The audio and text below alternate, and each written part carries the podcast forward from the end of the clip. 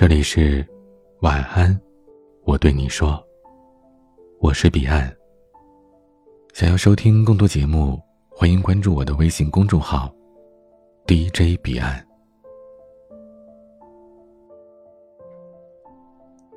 有人说，婚姻就是赌博，手气差的嫁个渣男，手气好的抓到一个潜力股。但排除少数特例，婚姻好坏并不服从于运气的安排。比起婚后各种委屈、后悔、迷茫、屈服，婚前考察倍加重要。金钱地位固然可以作为衡量一段婚姻关系的标准，然而论重要性，可能他们仍然逊色于另外一个因素，而这个因素恰恰是被很多女人轻视或者直接忽视了。比如我的朋友大米，婚龄五年，女儿出生之后，婆婆帮着带。基本都相安无事，而气氛变味儿是从公公住进来开始的。婆婆体弱多病，腰疼腿疼，大米夫妻手头不宽裕，只能象征性的带着老人去医院看两次。而公公一个月好几千块的工资全被当做赌资，没给老伴儿买过哪怕一盒止疼药。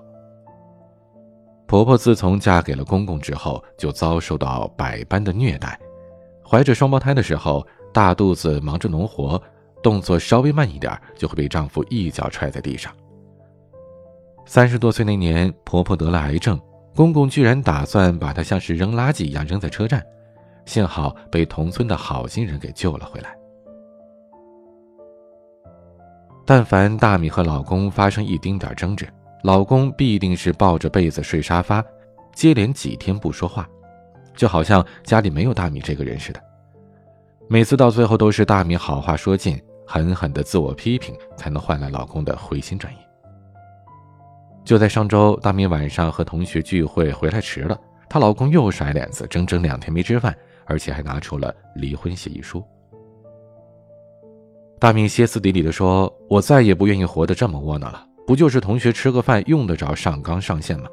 你爸欺负你妈，凭什么你也来欺负我呀？”她老公甩了她一个巴掌，将她推出门外。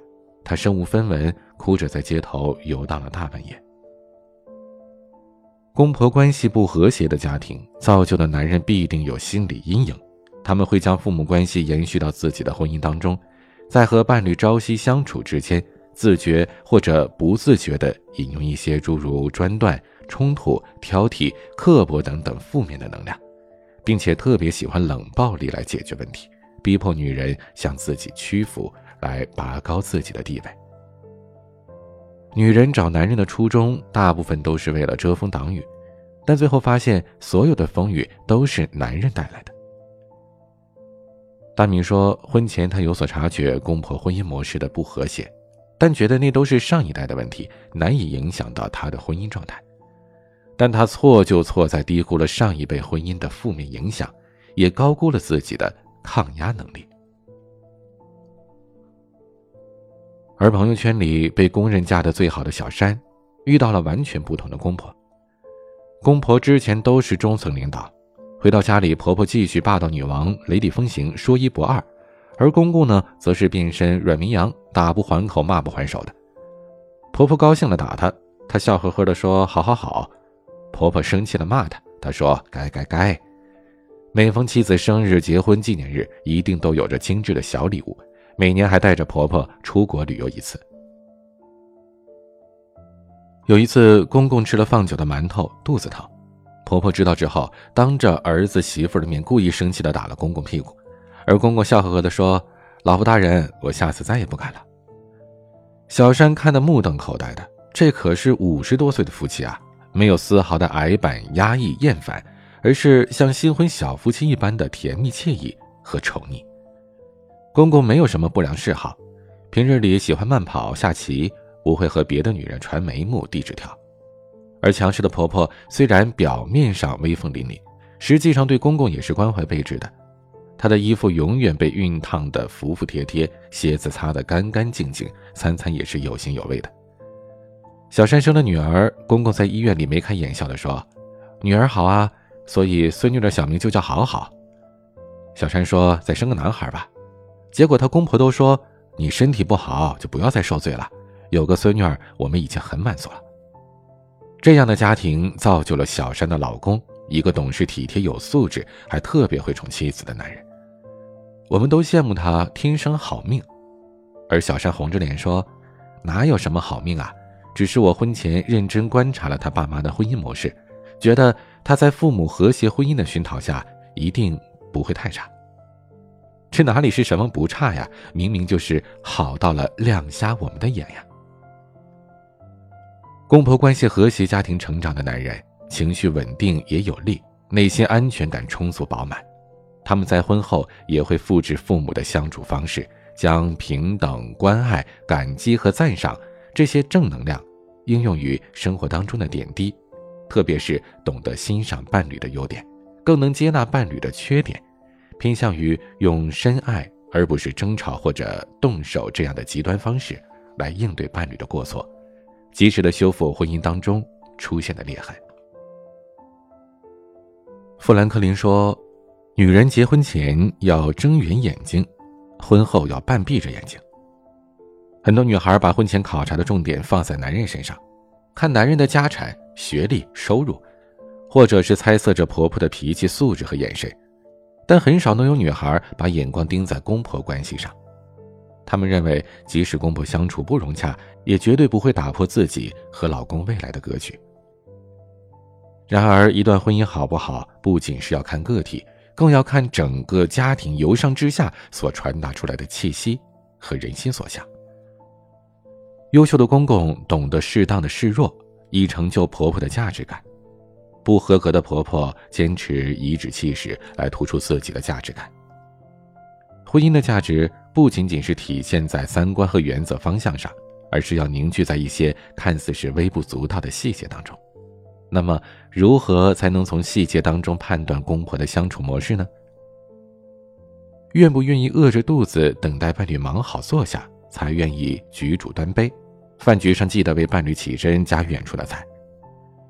第二是公共场合懂不懂家里好事要在人前认真夸，但是对对方不利的则闭口不谈，尤其是懂得家丑外扬，婚姻可能会亡这样的道理。第三就是衣橱鞋柜，有没有和对方数量或者质量上相对平衡的衣物鞋子？第四就是纪念日，但凡代表双方身份的节日，譬如母亲节、父亲节，记不记得给对方准备合理的礼物？越是年岁越大，越不会看清饭书，因为那体现出来的是岁月静好；越是年岁大，就越不会看淡节日，因为那见证了日久情深。越是年岁大，越不会忽略交流，因为那伴随着携手余生。皱纹和鲜花从来都不冲突，情话也和任何国籍、性别都是百搭。试想一下，如果公公每个月都给婆婆买着娇艳欲滴的红玫瑰，每次都色眯眯，哦，不是，是笑眯眯的，认真夸奖婆婆买回来的，哪怕是你完全不敢苟同的新衣服。而你的婆婆也会给公公费心的煲各种养生汤，坚持带老花镜给他细细咪咪的织毛衣，或者当众蹲下来给他系鞋带，这些你都细细的看在眼里，记在心里。那么恭喜你，女孩，嫁不嫁豪门，婚后你都会是幸福的公主。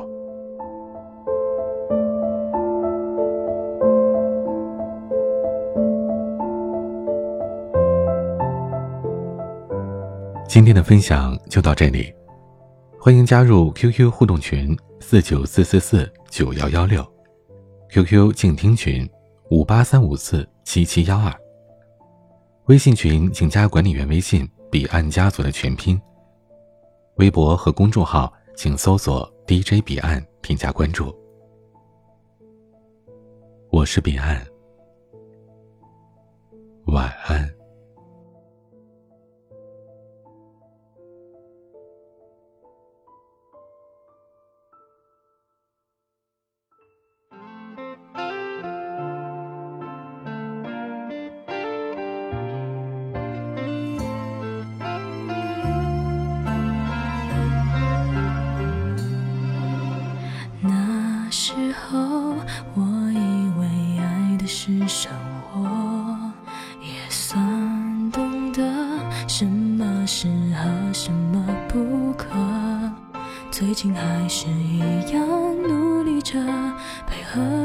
性格你的追求者你的坎坷我开的车算一算虚度了多少个年头仿佛足够写一套错爱的春秋如果以后你还想为谁浪费美好时候